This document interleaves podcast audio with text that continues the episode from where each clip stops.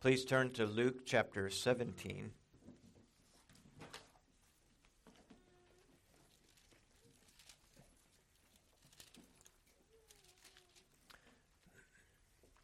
Scripture reading begins at verse 20 this morning.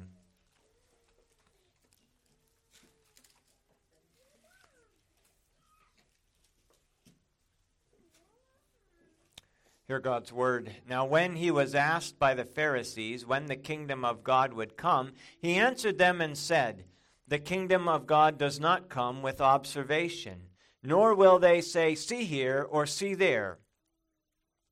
For indeed the kingdom of God is within you." And then he said to the disciples, "The days will come when you desire to see one of the days of the Son of Man, and you will not see it. And they will say to you, 'Look here,' or 'Look there.' Do not go after them or follow them. For as the lightning that flashes out of one part under heaven shines to the other part under heaven, so also the Son of Man will be in his day. But first he must suffer many things and be rejected by this generation. And as it was in the days of Noah, so it will be also in the days of the Son of Man. They ate, they drank, they married wives, they were given in marriage until the day that Noah entered the ark and the flood came and destroyed them all. Likewise, as it was also in the days of Lot, they ate, they drank, they bought, they sold, they planted, they built. But on the day that Lot went out of Sodom, it rained fire and brimstone from heaven and destroyed them all. Even so will it be in the day when the Son of Man is revealed. But in that day he who is on the housetop and his goods are in the house, let him not come down to take them away. And likewise the one who is in the field, let him not turn back. Remember Lot's wife. Whoever seeks to save his life will lose it, and whoever loses his life will preserve it. I tell you, in that night there will be two men in bed, in one bed. The one will be taken, and the other will be left. Two women will be grinding together. The one will be taken and the other left. Two men will be in the field. The one will be taken and the other left. And they answered and said to him, "Where, Lord?" So he said to them, "Wherever the body is, there the eagles will be gathered together." May God give us understanding to keep his law and obey it with our whole heart. Heavenly Father, as we continue to worship, we ask this morning that you would bring your word to us in power and in much assurance and by the Holy Spirit. We ask that you might be exalted before us, and I ask that you would sanctify my sinful lips and preserve me from error. Through Jesus Christ, amen.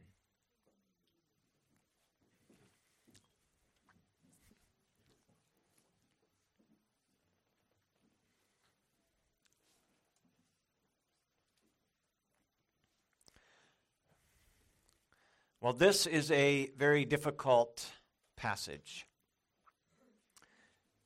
It's difficult for a couple of reasons. One, it's not easy to figure out which event Jesus is talking about here. Is he talking about the destruction of Jerusalem, or is he talking about the second coming? And good men are on both sides of that question, and I think would all acknowledge that this is difficult to determine in this case. It's also somewhat difficult because he's talking about the kingdom of God here, and that can be a confusing word as to what exactly is the kingdom of God.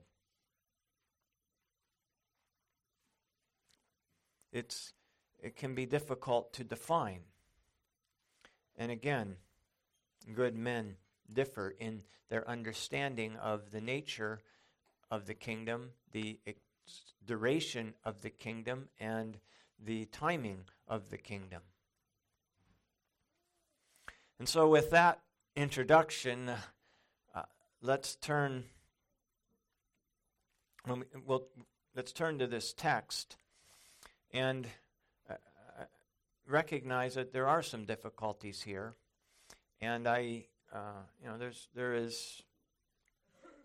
are things that are difficult to accommodate, difficult to explain, but oftentimes it is in those difficulties that the answer, the right understanding of the passage is revealed. And so I'd also like to say as well that the primary passage in the Gospels that addresses the kingdom, these two events, the Christ's second coming and Christ's coming in judgment on Jerusalem, is in Matthew 24 and 25. That is the place where we have anywhere in the Gospels the most extended discourse of Jesus on these two topics. And so I'd like to this morning just briefly look at that passage, because that is the clear passage. That there are some very clear statements there that I think we need to have in mind to rightly begin to understand what's happening in Luke 17, which is a more abbreviated discussion. It's much shorter. It doesn't cover as many things, and so it's a little. In some ways, it's a little bit harder to understand. And so Matthew 24, and if you have your Bibles, I would just ask you to turn there, because we'll take a minute to just outline what happens in Matthew 24 and Matthew 25, so that we can identify there's a couple things that are very clearly stated here, and we need to have those clearly in view as we come to Luke 17.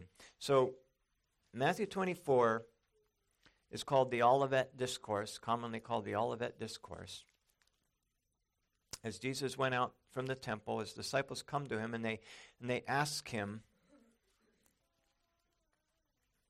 they showed him the temple, and Jesus' response was, "Not one stone that you see here will be left standing, but these will be thrown down." And so they ask him, and they get to the Mount of Olives, they ask him privately, and they say, "Well, tell us, when will these things be? And what will be the sign of your coming and of the end of the age?" There's three questions there. When will these things be? When are these stones that we showed you in this beautiful temple, when are they going to be such that there's not one stone standing on another? And so Jesus then begins to answer these questions, and his answer goes all the way to the end of chapter 25. And you read about a lot of things. We read about this abomination of desolations. We read about wars and battles and rumors of wars and great tribulation and great wrath. And but one thing that we see here very clearly is Jesus is giving them signs. He says, when you see these signs, then you know what I'm talking about is ready to happen. And when you see these signs, flee. Flee. Don't look back. Don't go into the house to get one last thing. Flee immediately.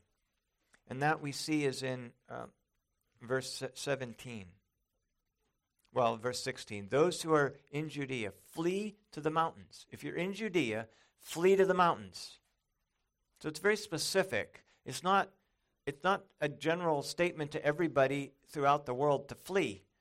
Where's everybody going to flee to? It's a statement to the people in Judea and in Jerusalem. They are to flee to the mountains, which they did, which the believers did when this happened. Now, he uses some metaphors there. We'll look at those in a minute. Immediately then, in verse 29, immediately after those days, we see some more things happen, namely that the sign of the Son of Man will appear in heaven. The sign of the Son of Man will appear in heaven. And there are many historical attestations to the sign of the Son of Man appearing in heaven. And then we have 32.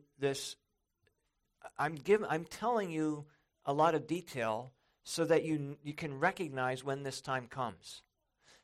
Now learn from the parable of the fig tree. When its branch has already become tender and put forth leaves, verse 32, or verse 33, you know the summer is near. So also, when you see all of these things, know that it is near at your door.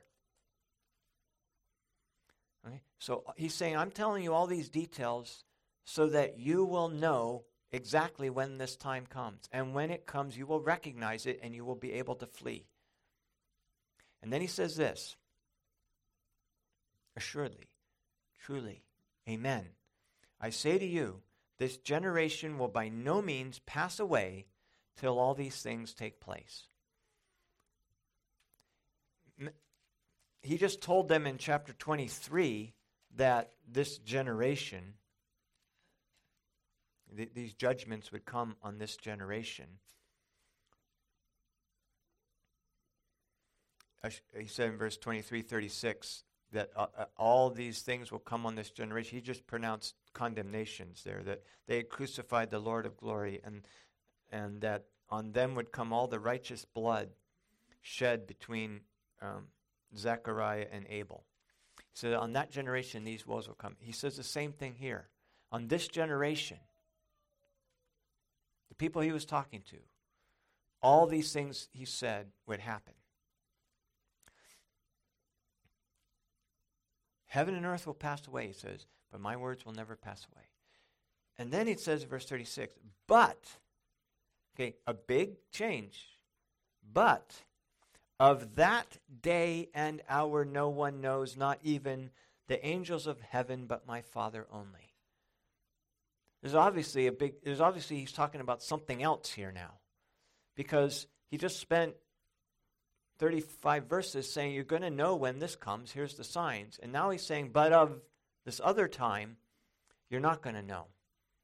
In fact, the angels don't even know. Only the Father, Jesus says, only the Father knows that even he, as respects his human nature, did not know the time of the second coming. And now he characterizes a very different kind of time, where before he was talking about a time of wrath, of tribulation, of wars, of rumors of wars. Now he says, well, it's going to be like the days of Noah. They were eating and drinking and marrying and given in marriage until the day that Noah entered the ark. That's a very different kind of time. This is describing ordinary life, people eating and drinking, partying, giving, getting married. That's normal, routine life. And that's going to happen. That's going to go on until, without warning, without any notice, without any signs, Christ returns.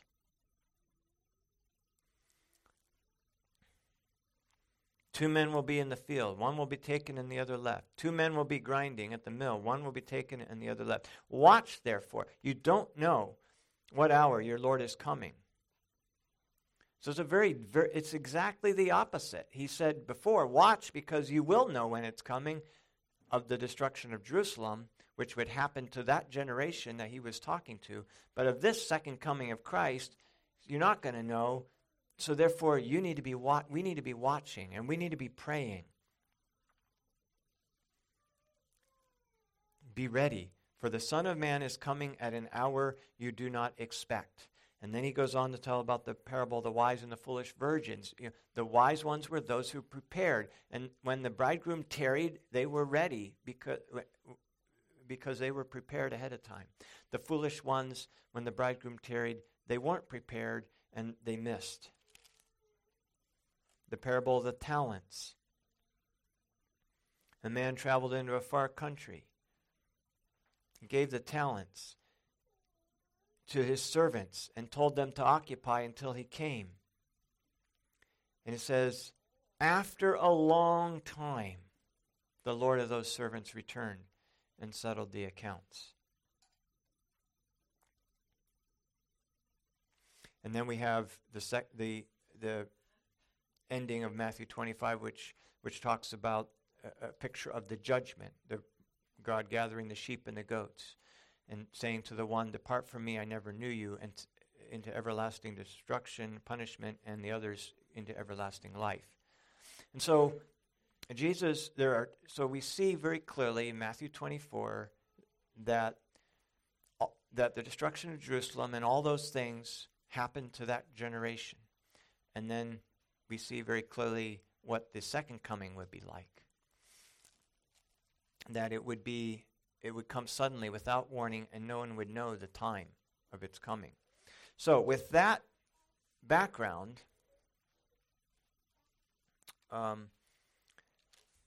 let's look at Luke 17.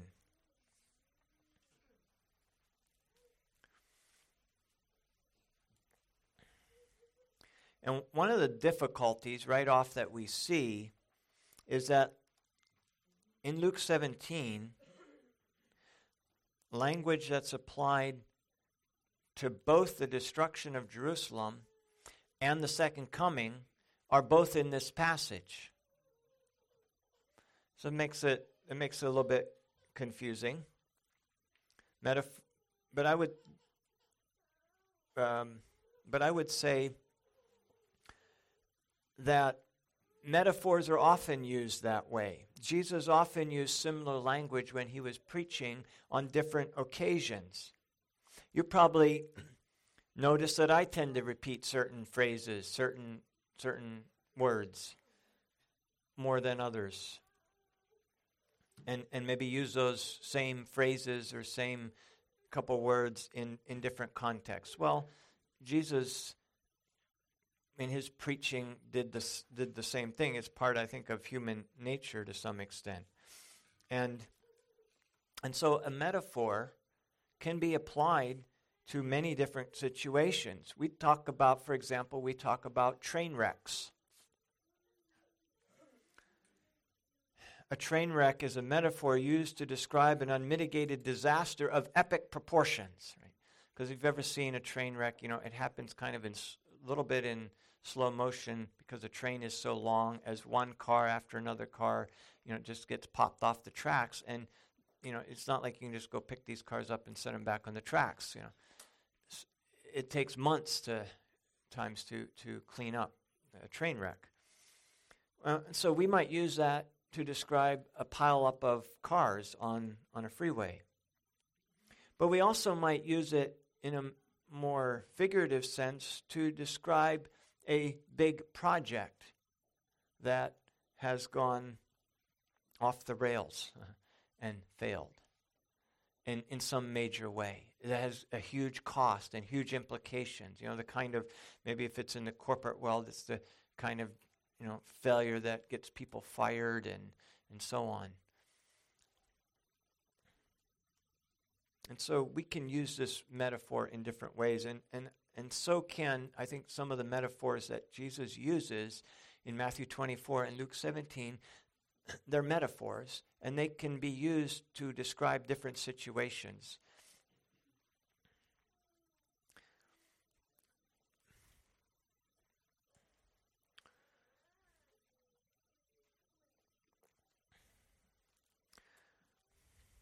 Now, the second difficulty here is just with respect to what is the kingdom. What is the kingdom? There are various views about what the kingdom is. The kingdom is generally, by all the different views, the kingdom is generally associated with 1,000 years mentioned in Revelation 20. Because in Revelation 20, Christ and the saints are explicitly said to reign during that 1,000 years. And so if you hear the millennium, somebody talking about a millennium, that's a reference to this 1,000 years that's mentioned in Revelation 20. So there's one question about the millennium is it a literal or a figurative 1,000 years? Is it literally 1,000 years, one actual millennium in history? Or is this being used to refer to a figurative long time? The Bible uses it both ways. The Bible talks about God owning the cattle on 1,000 hills. Doesn't mean he doesn't own the cattle on the 1,001st hill. It just means he owns the cattle on all the hills. But there is also 1,000 years. When Noah lived 930 years and died, he lived 70 years short of 1,000 years. So, which is this kingdom? Is Revelation 20 speaking of a figurative period or a literal period? You might have heard the words premillennial, postmillennial, all millennial. Well, those words have reference to this question. Those who believe in a premillennial or postmillennial view believed in a literal 1,000 years historically. The amillennial view believed that the millennium, the 1,000 years in Revelation 20, is a figurative period, and it extends from Christ's first coming to his second coming. So it's a figurative 1,000 years. Now, historically, the terminology was Kilias. Now, I don't know if I'm pronouncing that right. It seems like there's two views on how to pronounce it, Chiliest or Kiliast. It's a Greek word. It means 1,000. In the Greek, since it's a Greek word, hilia or hilii in the singular, I'm going to pronounce it Kiliast because that's where it comes from, the Greek. And in the Greek, it's hilia or hilioi. So historically, these people that believed in a literal 1,000 years were Kiliasts, or Kilias. And those who didn't, who believed in a figurative 1,000 years, they weren't Kilias. And that's where the word amillennial came from more recently. A means not. Amoral means somebody who is not moral. Amillennial simply says it's not a literal 1,000 years. Now, the next question about this kingdom in this 1,000 years is the millennium realized, or are we in the millennium today, or is the millennium future? Historically, the premillennial and postmillennial believed in a future 1,000 years. And if you read a lot of the theologians around the time of the Reformation, they were discussing when the millennium would start, and some of them thought it would start very soon. In the next 50 years, the next 30 years, I'm talking about in the 1600s, there were many of the postmillennials believed that Christ was this millennium was about to come, that they were about to enter this golden age. So one of the characteristics of Achilleus is they believe in this 1,000 years will be a period of a golden period. I got ahead of myself there. We were looking at whether it's realized or unrealized. So premillennials and postmillennialists believe in an unrealized millennium. It's future. The amillennialists said, no, it's a realized millennium. The 1,000 years extends from Christ's first coming to his second coming.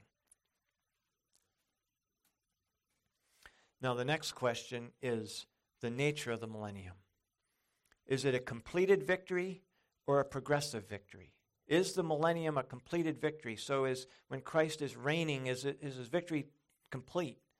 If it is, then there's no sin to be found, or very little. There's extensive peace and great blessing and prosperity. Or is it a progressive victory? But what's a progressive victory? Well, progressive victory is where you're winning. You've won the war in a sense, but you have the mopping up operation to do. You can think of the campaigns in World War II on Germany or on Japan. Initially, those countries were winning, but then there was a turning point. And the farther time went, the more certain their defeat became. But it took a year. It took a year for the Allied armies, to complete that victory. And so they were in a war. The war was still going on. People were still shooting and dying. But the Germans and the Japanese were progressively being defeated as the Allies marched forward. Oh, there might be small setbacks here and there. But the momentum was with the Allies, and people were assured that they were going to win. It was just a matter of how many months it would take. That's the difference between a progressive victory and a completed victory. Typically, the pre- and post-millennialists believed in a completed victory in the millennium, whereas the amillennialists believed in a progressive victory.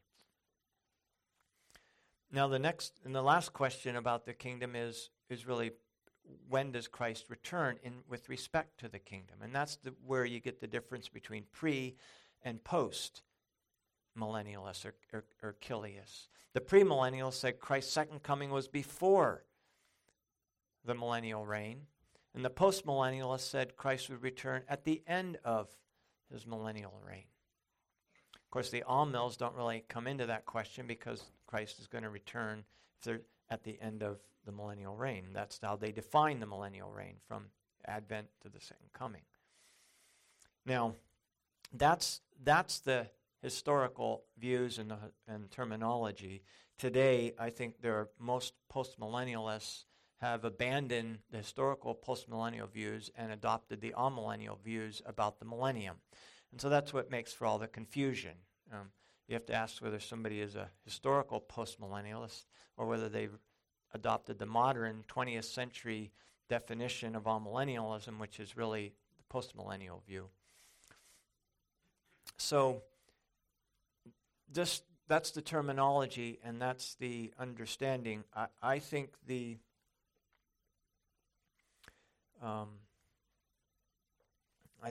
most today in our circles understand that the millennium is realized, that we are in the millennial reign, that it's a progressive victory, and that Christ is going to come at the end of that. Now, so what is this? What is this passage talking about? Is he talking about the destruction of Jerusalem here, or is he talking about the second coming? And there are two things I would like to point out why I think this passage is speaking of the second coming. And the first concerns this word day versus days. These days in Scripture usually refers to Christ's coming in judgment in history. Whenever you see the word plural days, it usually refers to Christ's coming in history. When you see the day, that usually refers to Christ's second coming. So let me give you some examples. 1 Corinthians 1:8, who will also confirm you to the end, that you may be blameless in the day of our Lord Jesus Christ. Now, if anyone builds, 1 Corinthians 3:12, if anyone builds on this foundation with gold, silver, precious stones, wood, hay, straw, each one's work will become clear, for the day will declare it, because it will be revealed by fire, and fire will test each one's work, what sort of it is. The day, it's the singular there. 1 Thessalonians 5:3, for when they say peace and safety, then sudden destruction comes upon them as labor pains upon a pregnant woman, and they shall not escape. But you, brethren, are not in darkness, so that this day, singular, should overtake you as a thief. 2 Timothy 1, for this reason I also suffer these things, nevertheless I am not ashamed, for I know whom I have believed, and am persuaded that he is able to keep what I have committed to him until that day, the second coming. 2 Peter 3, but the day of the Lord, the singular, the day of the Lord will come as a thief in the night, in which the heavens will pass away with a great noise, and the elements will melt with fervent heat. Both the earth and the works that are in it will be burned up.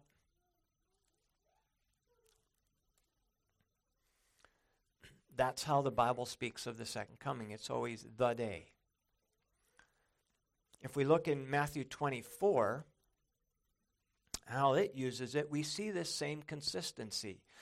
Before verse 34, and that's the time text that separates what comes before, deals with the destruction of Jerusalem. What comes after deals with the second coming. Before, verse 19, but woe to those who are pregnant and those who are nursing babies in those days, plural. Verse 22, and unless those days were shortened, no flesh would be saved, but for the elect's sake they will be shortened. Verse 29, immediately after the tribulation of those days, the sun will be darkened, and the moon won't give its light, and the stars will fall from the heaven, and the powers of the heavens will be shaken. Immediately after the tribulation of those days. Okay? But now look at the very verse 36, after the time text. But of that day and hour no one knows, not even the angels of heaven, but my Father only. But as the days of Noah were, so also will be the coming of the Son of Man be. For as in the days before the flood, they were eating and drinking, marrying and giving in marriage until the day that Noah entered the ark. In other words, there was, he's speaking there of the suddenness of it, the no warning. And then in verse 50 of chapter 24, the master of that servant will come on a day when he is not looking.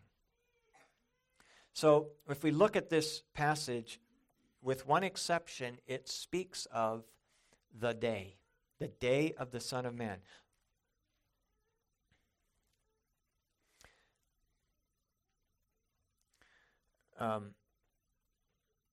For as the lightning flashes, verse 34, so also the Son of Man will be in his day.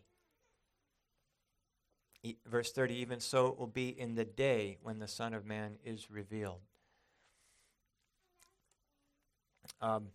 Secondly, in this passage, there is no call to flee. That was a big part of Matthew 24. That was Jesus' whole purpose in the first 20 or 25 verses there, was telling them when they should flee and what the sign of that would be. But there's no call to flee in this passage. In fact, it's just kind of the opposite. Whoever seeks his life will lose it, but whoever loses his life for my sake will find it. The whole point of fleeing was to save your life, to avoid this great wrath. Jesus is saying here, if you, just the opposite. Those who seek to save their lives are going to lose it. And that is the way that the New Testament writers spoke of their life in this millennium. 2 Corinthians 4, for we who live are always delivered to death for Christ's sake, that the life of Jesus might be manifested in our mortal flesh. Paul said in 2 Corinthians 11, are they ministers of Christ? I speak as a fool. He talks about I more, in prison more frequently, in deaths often, in danger of death. Or in Revelation 2, don't fear the things that you're about to suffer. The devil's about to throw some of you in prison that you may be tested and will have tribulation, but be faithful unto death, and I will give you the crown of life. He's speaking to people that were not around Jerusalem. They weren't to flee. They were to be faithful in their situation to death. Hebrews 11 speaks of many who were martyrs for the faith. So there's no call to flee here. And so I think for these two reasons, I think this passage is speaking of the second coming. Now, finally, after that lengthy introduction, we get to what does this passage teach us about the kingdom? And that's what we want to really focus on. What does this passage teach us about the kingdom? Well, one, the kingdom doesn't come with observation in verse 20, Jesus said. It doesn't come with an outward show. Jesus told Pilate, it's not an earthly kingdom. If you set up an earthly kingdom, what do? You have a press conference. You bring in the band, and you bring in big people, and you make a big splash, and you have a big ad campaign, right? That's how you announce the inauguration of a new president. That's how you would announce the formation of a country, right? Not so, Jesus said. There's not going to be any outward show. And so Jesus is saying that those people who are looking with eyes of flesh to see some earthly or carnal aspect at the inauguration of this kingdom, they're mistaken, because it's an inward. For Calvin said, it's nothing else than the inward and spiritual renewal of the soul. And Jesus told Pilate, if my kingdom were of this earth, then I would fight. But it's not, my kingdom isn't of this earth. It's in the earth, but it's not of the earth. It's not an earthly kingdom. It doesn't begin with observation. It begins small. Small. Now, secondly, in verse 20, this kingdom is not tied to a particular geography. You can't say, here it is, or there it is. It's not confined to the Jews. It's not confined to Israel. It's not represented in Jerusalem. It doesn't have an earthly capital. You can't point to it and say, well, that's it right there, because it's a spiritual kingdom.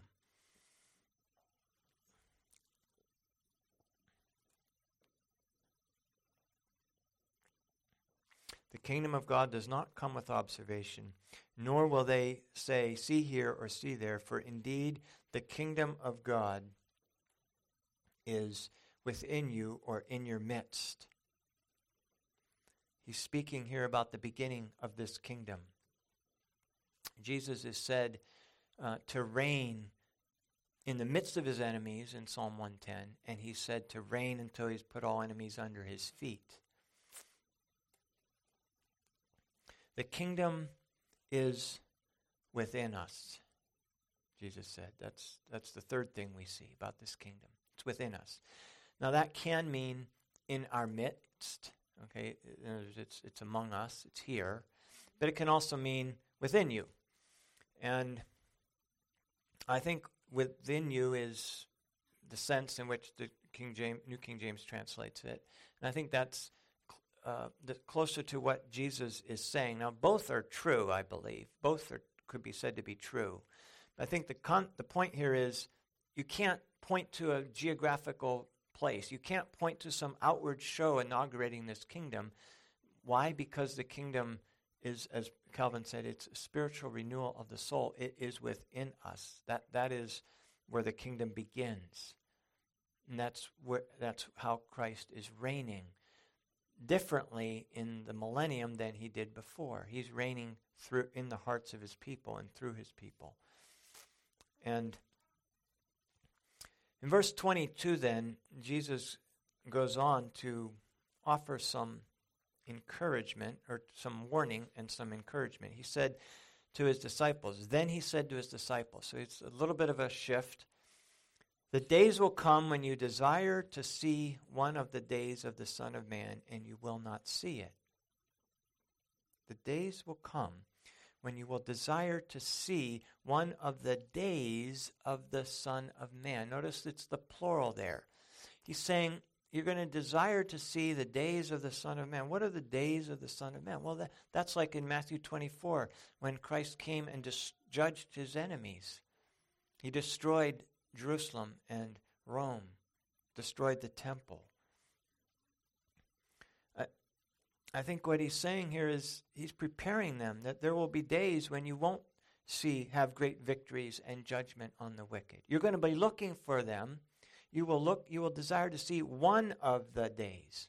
You will desire to see these times like you're in right now when Christ was present, or like when God came and destroyed the Jews and preserved the church from the great wrath.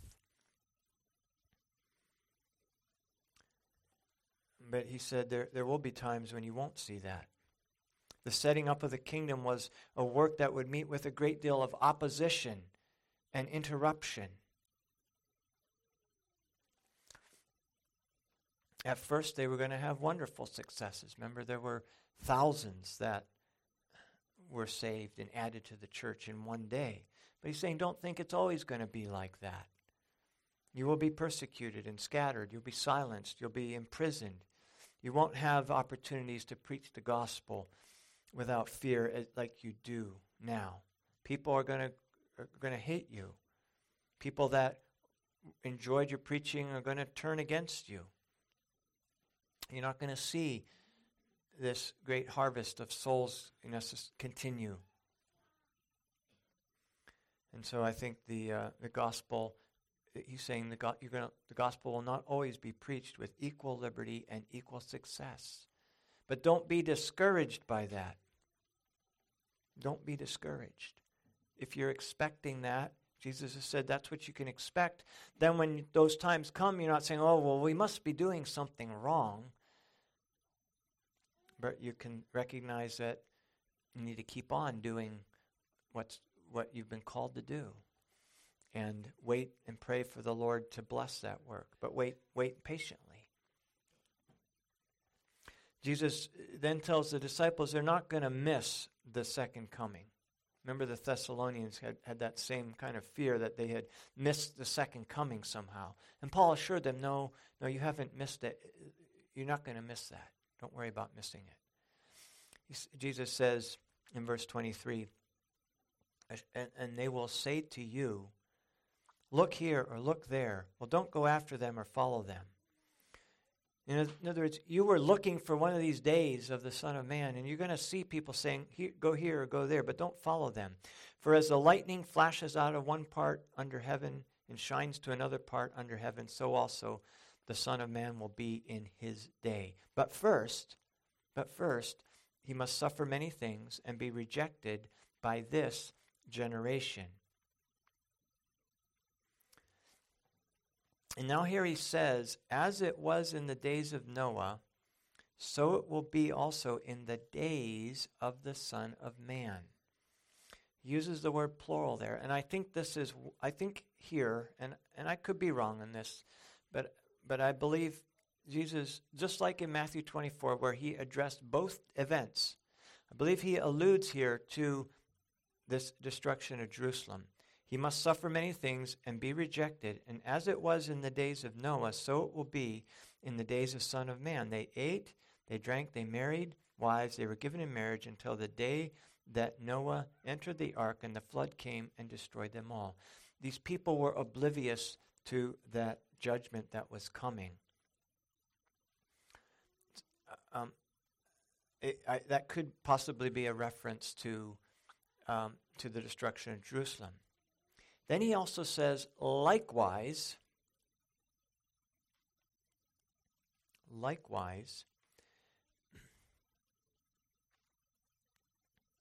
as it was in the days of Lot. And then he gives the same sort of days. They're eating and drinking, and they're oblivious to the judgment that's coming. But he ends it this way. Even so it will be in the day when the Son of Man is revealed. I think what he's saying is in both of these events, I think he's alluding to both of them. In both of them, the judgment is going to come on the people unawares, on the unbelievers. They're not going to be expecting it. It's going to come unawares.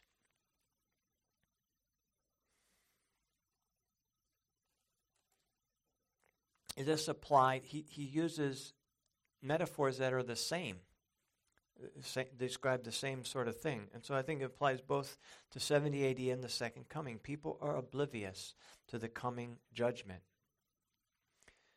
And it's a warning to us that we should not be oblivious and caught up like that and oblivious to Christ's return. He's going to come at a time when we don't expect it. And we don't want to be like these people in the days of Noah or Lot, who were living oblivious to the judgment that was coming to them. And in a moment, they were destroyed. Rather, in verse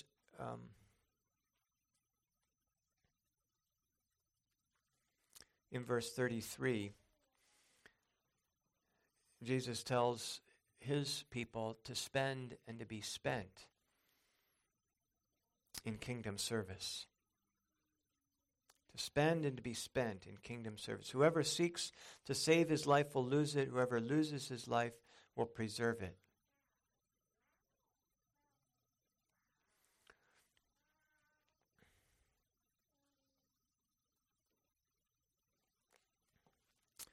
I tell you, in that day there will be two men on the bed. One will be taken, the other left. Two women grinding.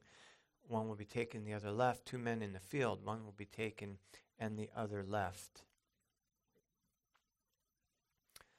Now, I should comment on verse 31 and verse 32. In that day he was on the housetop, let him not come down. His goods are in the house, let him not come down to take them away. And likewise, the one in the field, let him not turn back. Jesus is saying there, our focus ought to be on serving the King.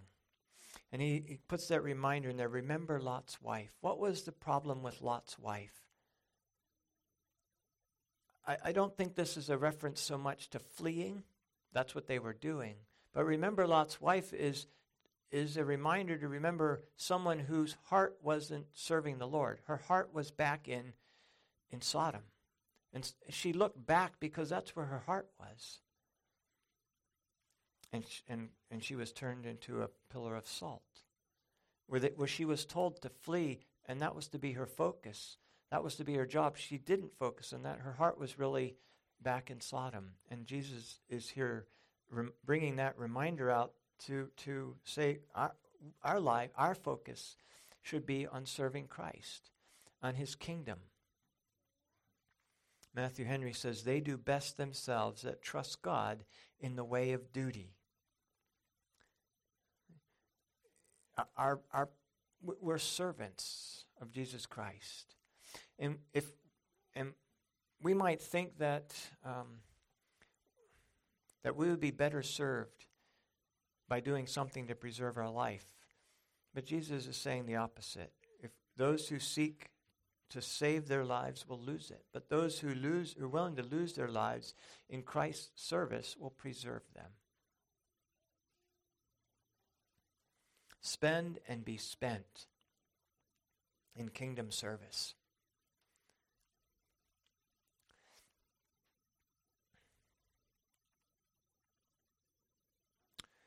And lastly, second to last, I guess, the wheat and the tares grow together. In verse 34 and verse 35, there's I think a picture here, wheat and tares together. They're both there. They're both present in this time.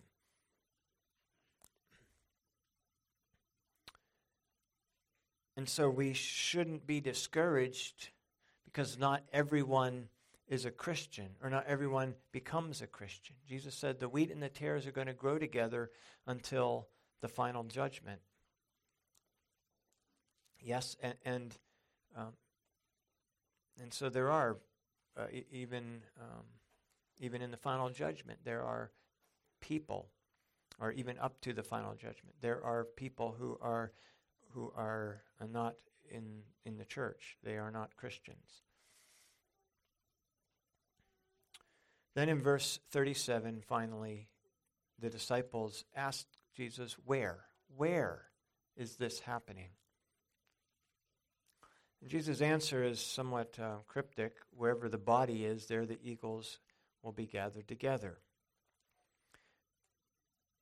Wherever the wicked are, those who are marked out for perdition, they shall be found out by the judgments of God that fall. Just like wherever a dead carcass is you can find that out by the birds of the prey that gather around it. You ever drive down the road and see a flock of birds around carrion, right? You know, well, that's an animal died there without even seeing the animal. Just seeing all the birds gathered on that, you can surmise that. And that's what I think Jesus is saying. Wherever the body is, there the eagles will be gathered together. Wherever the wicked are who are marked for destruction, that's where this is. Just remember, there is no physical, geographical region specific that's singled out. But it's also, I think Matthew Henry is right in recognizing that's also true of the body of Christ. In the same way, wherever Christ is, believers will flock to him and meet in him, just like the eagles gather around the prey, without having to be directed or shown the way. He says, by the instinct of the new nature. He says, quote, Now Christ is where his gospel and his ordinances and his church are. For where two or three are gathered in his name, there he is in the midst of them, and thither therefore others will be gathered to them. The kingdom of the Messiah is not to have one particular place for its metropolis, such as Jerusalem was to the Jewish church, to which all Jews were to resort to. But wherever the body is, wherever the gospel is preached and ordinances are ministered, thither will pious souls resort, and there they will find Christ, and by faith feast upon him. Wherever Christ records his name, his people will meet and bless them. Unquote. And so, brothers and sisters, we can be encouraged this morning that when we see defeats, we know that they are temporary. And we can certainly look to ourselves and examine ourselves in those times, but we can also know that those are but momentary and that Christ will be victorious and that he will reign until he's put all enemies under his feet, the last being death itself. Let us pray. Heavenly Father, we know that there are some things that you have spoken that are hard to understand. And we ask, Lord, that you would guide us in these places to the knowledge of the truth. We ask that you would give us a zeal to study your word, that we may rightly divide it. And we ask, Lord, also that you would encourage us this morning with your promises and with your assurance that when we face tribulations in this world, of which you have said it is inevitable that we will face them, that we can have peace in them because of the words that you have spoken to us and because of your promise to overcome this world. And so, Lord, we want to live in hope, in the sure and certain hope of your complete and total victory over all your enemies that have dared to attack Christ, to set themselves against the preaching of your word, that have mocked your law and your commandments and blasphemed your name. Father, grant that we might be faithful witnesses, faithful even to death, because you have promised a crown to those who persevere to the end. And Father, we ask that by your grace you would enable us to persevere. In Jesus' name, amen.